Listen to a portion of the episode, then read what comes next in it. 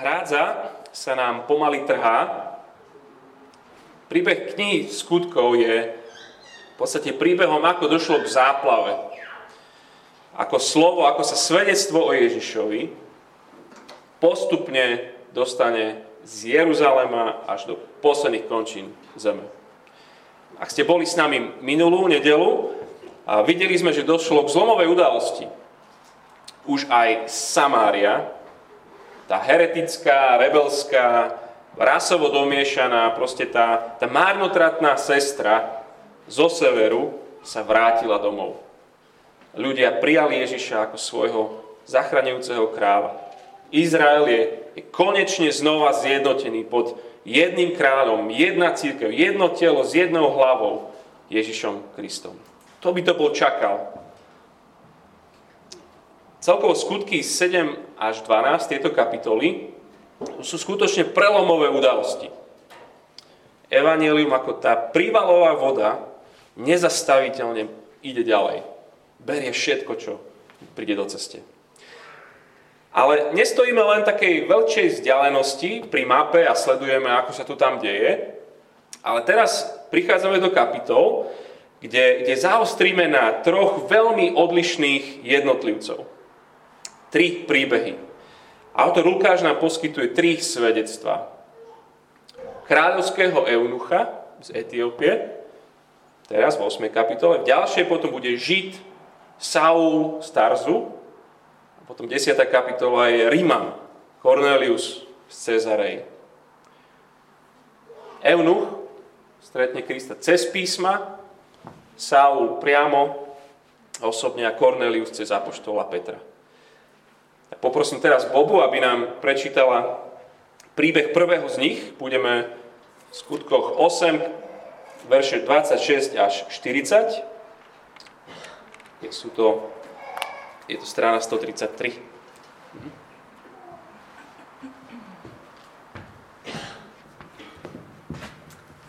Budeme teda čítať od 26. verša po 40. Pánov aniel prehovoril k Filipovi. Vstaň a choď na juh, na cestu, ktorá vedie z Jeruzalema do Gázy. Tá cesta je pustá. Filip teda vstal a šiel a hľa uvidel Etiópčana, Eunucha, veľmoža, správcu všetkých pokladov Kandaky, čo je titul etiópskej kráľovnej. Putoval do Jeruzalema, aby sa poklonil Bohu. Teraz sa vracal a ako sedel vo svojom voze, čítal proroka Izajaša. Tu povedal duch Filipovi, choď a pripoj sa k tomu vozu. Keď Filip pribehol, počul, že číta proroka Izajaša i spýtal sa, rozumieš tomu, čo čítaš? Eunuch odpovedal, ako by som mohol, keď mi to nikto nevysvetlí. I poprosil Filipa, aby nastúpil a sadol si k nemu. Stať písma, ktorú čítal, bola. Viedli ho ako ovcu na zabitie a ako baránok onemie pred tým, kto ho striha. Ani on neotvoril ústa. Ponížili ho a súd mu bol odopretý. Kto bude rozprávať o jeho pokolení? veď jeho život na zemi je skončený. Eunuch povedal Filipovi, prosím ťa, o kom to hovorí ten prorok? O sebe alebo o niekom inom? Vtedy sa Filip ujal slova a počnúť s týmto miestom písma zvestoval mu Ježiša. Ako pokračovali v ceste, prišli k akejsi vode. Tu povedal Eunuch, pozri, voda, čo prekáža, aby som sa dal pokrstiť? rozkázal zastaviť voz a obaja, Filip a Eunuch, vstúpili do vody a Filip Eunucha pokrstil. Keď vystúpili z vody, pánov duch uchvátil Filipa a Eunuch ho viac nevidel. No natešený pokračoval v ceste. Filip sa ocitol v Azote. Pochodil všetky mestá a zvestoval evanelium, až prišiel do Cezarej. Ďakujem. Veľmi pomôže, keď tu budete mať stále pred sebou otvorené. Ešte sa budem krátko modliť.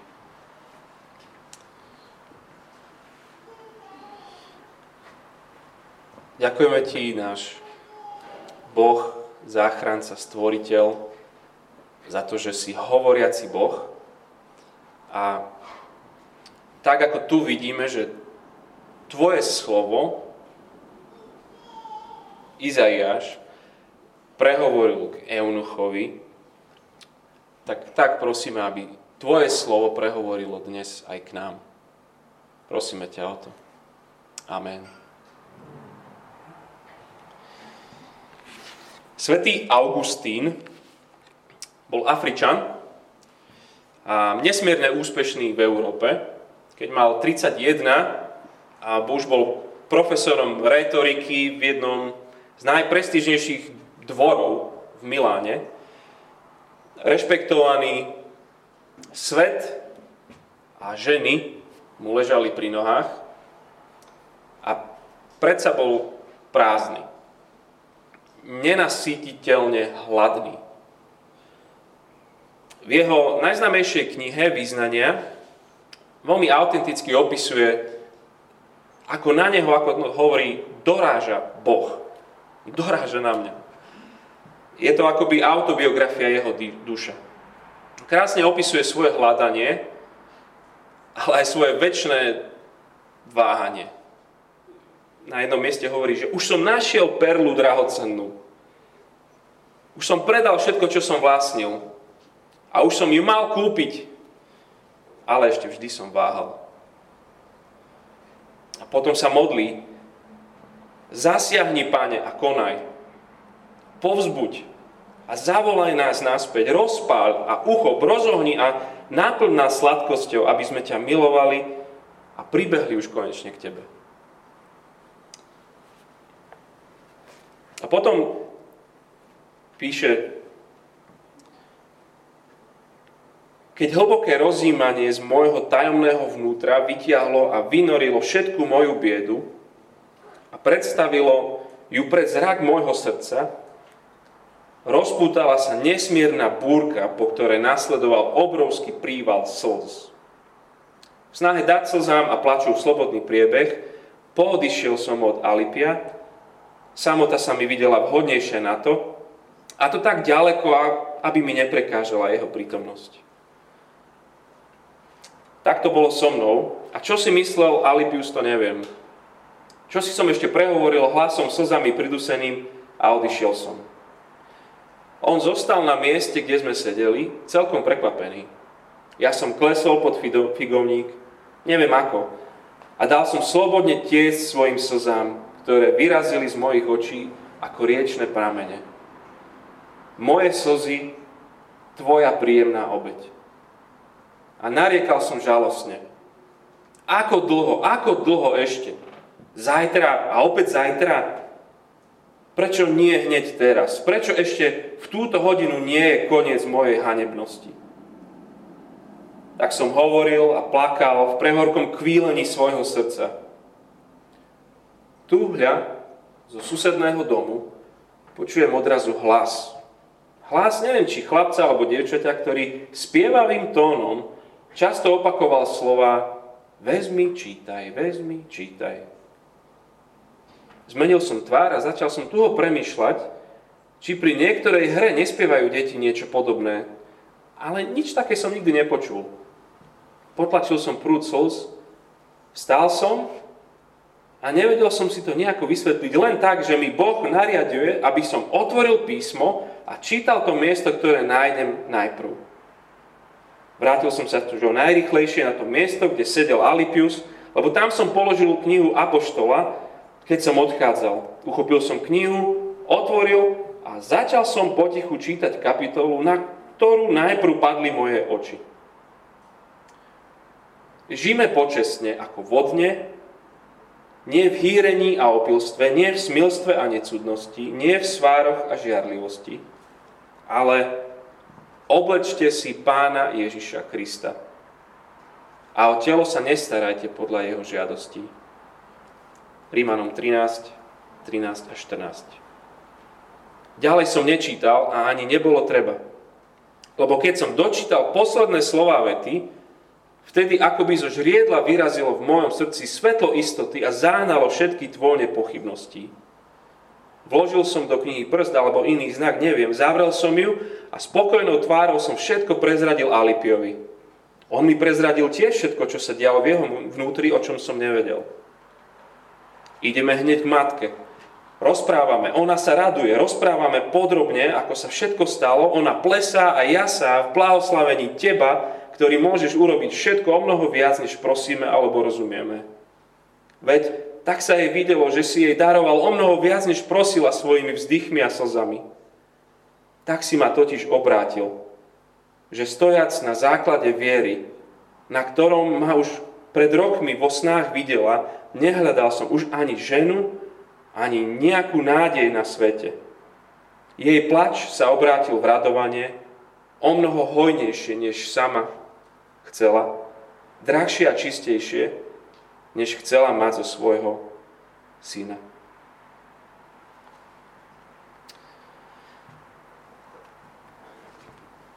Niečo nás na takýchto príbehoch fascinuje. Človek, ktorý to píše niekde okolo konca 4. storočia. Oddeluje nás 17 storočí. Oddelujú nás jazyky, oddelujú nás kontinenty. No to jeho prázdno, to nosíme všetci aj v 21. storočí.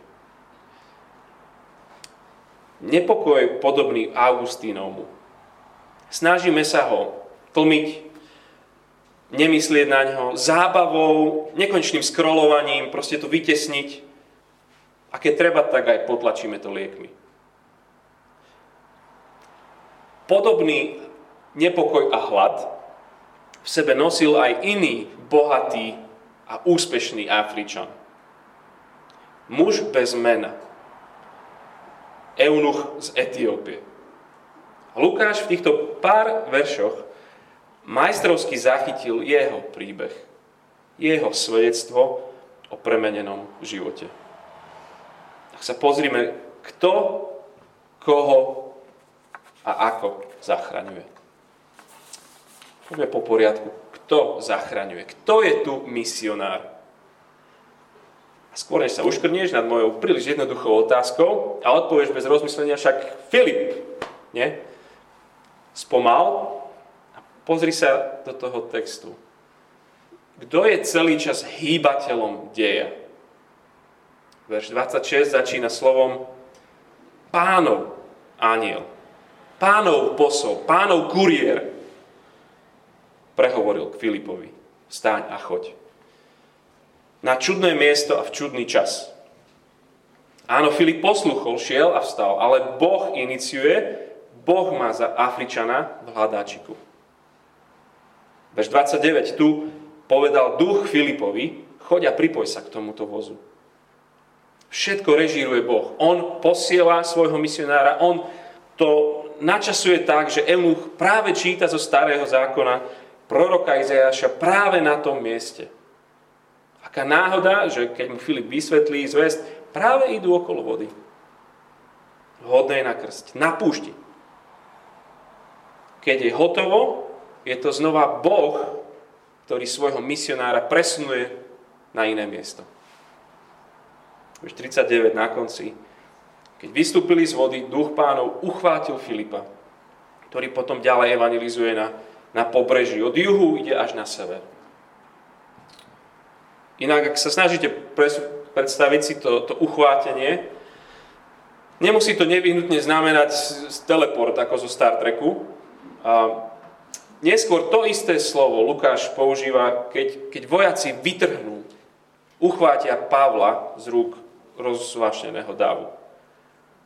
V skutkoch 23. Boh je proste tu ten najväčší misionár. On poslal svojho syna, on spolu so synom pošlú svojho ducha a duch svetý je misionársky duch.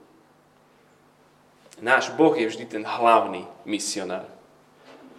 Vedie naše životy a jeden z jeho zámerov je misijný. Vždy. Nezabúdajme na to. Si v škole, kde si, nie v prvom rade preto, aby si mal vzdelanie a neviem čo všetko, ale Boh tam chce mať svoje svedectvo.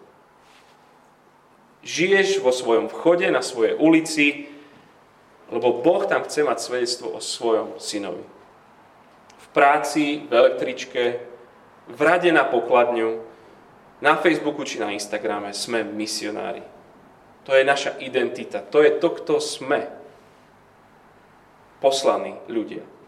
Môžeme, môžeme kľudne povedať, že nedarí sa nám to, môžeme na to zabúdať, že toto sme, ale ak si Kristov a si pokrstený do tohto ducha, nemôžeme nebyť poslanými.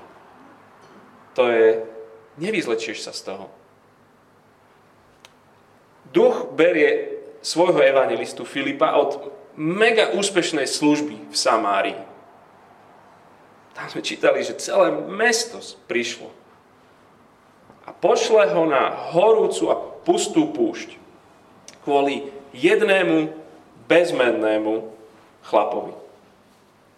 Všímaš, aký je tento Boh misionár.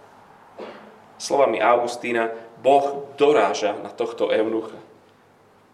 Zorganizuje Filipovi a eunuchovi to, čo my nazývame, že jeden na jedného.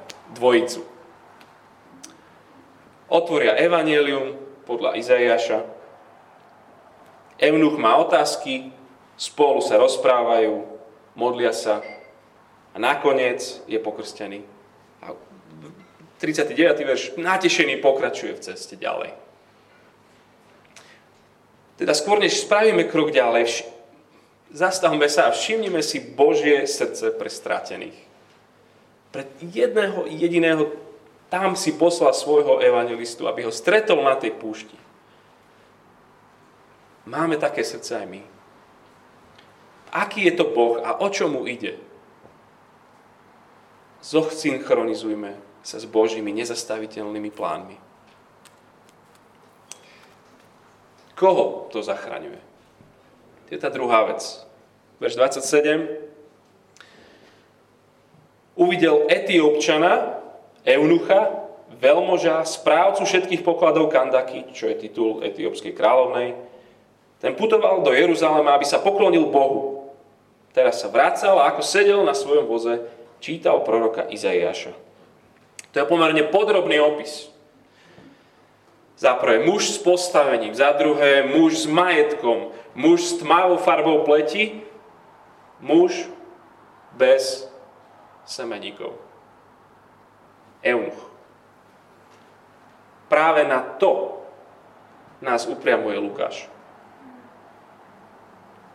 Niekedy ho nazývame, že etiópčan a neviem, čo je to, ale to hlavné, čo o ňom v celom príbehu je, nejak inak, iným oslovením už nebude pomenovaný, iba eunuch. Eunuch, sedemkrát. Kdekoľvek len môže pomenovať ho eunuch, eunuch nerieši to, či je pohan, o tom bude iný príbeh o Korneliovi v Cezareji. Tu je vo svetle reflektorov jeho telo. Istá časť. Inak bola to bežná prax takto zmrzačiť chlapa v službách kráľovnej. Obrať ho o možnosť manželstva a potomstva, nech tak jeho život nerozdelene patrí len jeho panovničke. OK, možno v etiópskom kráľovstve bežná vec, ale pre židovstvo to je úplne začiarov. Mojžišov zákon jasne znie. Deuteronomium 23. Na hospodinovo zhromaždenie nevojde nik, kto má rozmiaždený semeník alebo odrezaný, odrezaný pohlavný úd. To znamená, že tento človek nemôže nikdy byť súčasťou Božieho ľudu. Nikdy. Predstav si, že cestuješ celé týždne. Ideš do Jeruzalema, konečne prídeš ku chrámu. Chceš sa aj ty pokloniť tomu Bohu, čo tam býva, ale čaká ťa tam obrovský nápis Eunuchom vstup zakázaný. Eunuch je v Biblii niekto, kto je znetvorený, kto je odvrhnutý, nevhodný do církvy. Na to nás upriamuje Lukáš. Ten nesprávny človek, nevhodný. Áno, neskôr prorok Izaiáš hovorí o tom, že, že raz sa to zmení. Kapitole 56 on až káže o dní, keď sa, keď sa pripája k hospodinovia aj takýto, aj, aj eunuchovia. Ale zatiaľ nie. Ani náhodou. Alebo, že by celá tá cesta nadarmo. Minul nemalé peniaze, strávil nekonečné dni na ceste, len aby ho otočili a poslali, odkiaľ prišiel. Tak si aspoň kúpi zbytok Izaiáša. Vnímate jeho hlad. Vidíte, ako ho hospodin priťahuje. Je tak blízko, predsa tak ďaleko. Až kým sa mu nejaký obyčajný chlapík nepripletie do cesty a nespýta sa ho, veš 30, rozumieš tomu, čo čítaš? Ako by som mohol, keď mi nikto nevysvetlí? Prosím ťa, o kom to hovorí ten prorok? O sebe alebo o niekom inom? Možno mu veľmi dobre rozumieš. Sa otvorí Bibliu a tak ja som z tohto aj by si chcel rozumieť Biblii, ale je to úplne zatvorená kniha. Ak, ak to si ty, ak ty máš túto túžbu a tento hlad, určite príď za mnou po skončení. Chceme byť zborom, kde je presne takéto dvojice sa pravidelne stretávajú pri otvorenej Biblii a pýtajú sa túto jednu otázku. O čom to je? Toto chceme, aby bolo normálne. Stále medzi nami. Vidíte, Eunucha nakoniec Boh nestretáva v Jeruzalemskom chráme, ale na pustej ceste pri otvorenom písme. Z chrámu ho vyhnali, ale Boh ide za ním, Boh ho naháňa, odvrnutého, odvrnutého on príjima. Keď mu Filip zvestuje Ježiša, chce sa i hneď pokrstiť. A natešený pokračuje späť domov. Ešte aj, ešte aj ja môžem byť súčasťou Božieho ľudu. Ježiš chce práve takých, akých som ja, tých beznádejne odkopnutých. Ak sa cítiš neviditeľná a prehliadaná, ak si nikde, nikdy nezapadol a nepatril, ak si nie súčasťou tej správnej skupiny, si okrajový, či už pre svoju farbu pleti, alebo pre svoj vek nezapadáš, alebo pre svoj pôvod, majetok, či rodinu, možno pre svoju povahu, pre svoje neschopnosti. Ak nemôžeš na bohoslužby, pretože nie si zaočkovaný, dobre rozumieš tomuto eunuchovi. Lukáš je jeden z tých, čo si dáva extra záležať, aby si si to všimol že Ježiš špeciálne príjma malomocných, prostitútky, kolaborantov, vyberačov daních, chromých, vdovy, tých, ktorí sú tí nič. Koho zachraňuje? A to posledné. Ako je to možné? Ako môže byť niekto takýto nevhodný, niekto ten fuj fuj, prijatý do Božej rodiny. Vysvetlenie je úplne v absolútnom centre tohto textu. Ten citát prorocha Izajaša. Eunuch náhlas číta, alebo tak sa čítalo, poslednú z piesní o služobníkovi Izajaša. A tu máme len krátky úryvok z kapitoly 53, verše 7 až 8. Teraz prečítam 32. 33. Ten stať, ktorú čítal, bola Viedli ho ako ovcu na zabitie a ako baránok onem je pred tým, kto ho strihá, ani on neotvoril ústa. Ponížili ho a súd mu bol odopretý. Kto bude rozprávať o jeho pokolení, o jeho potomstve? Veď jeho život na zemi je skončený. Kto je ten služobník, ktorý pokorne prijíma nespravodlivú smrť? Kto, kto vôbec nebojuje proti nespravodlivosti, ktorá je na ňom páchaná? Kto tak pokojne príjme popravu?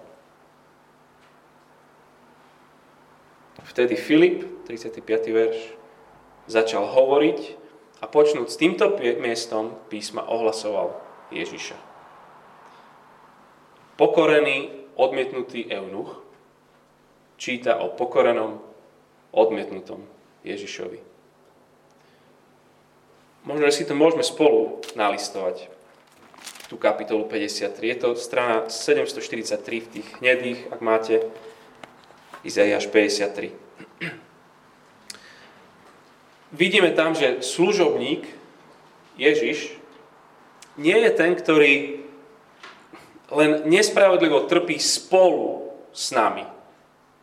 Aj to by bolo krásne, mať niekoho, kto, kto rozumie, lebo si prechádza tým istým utrpením.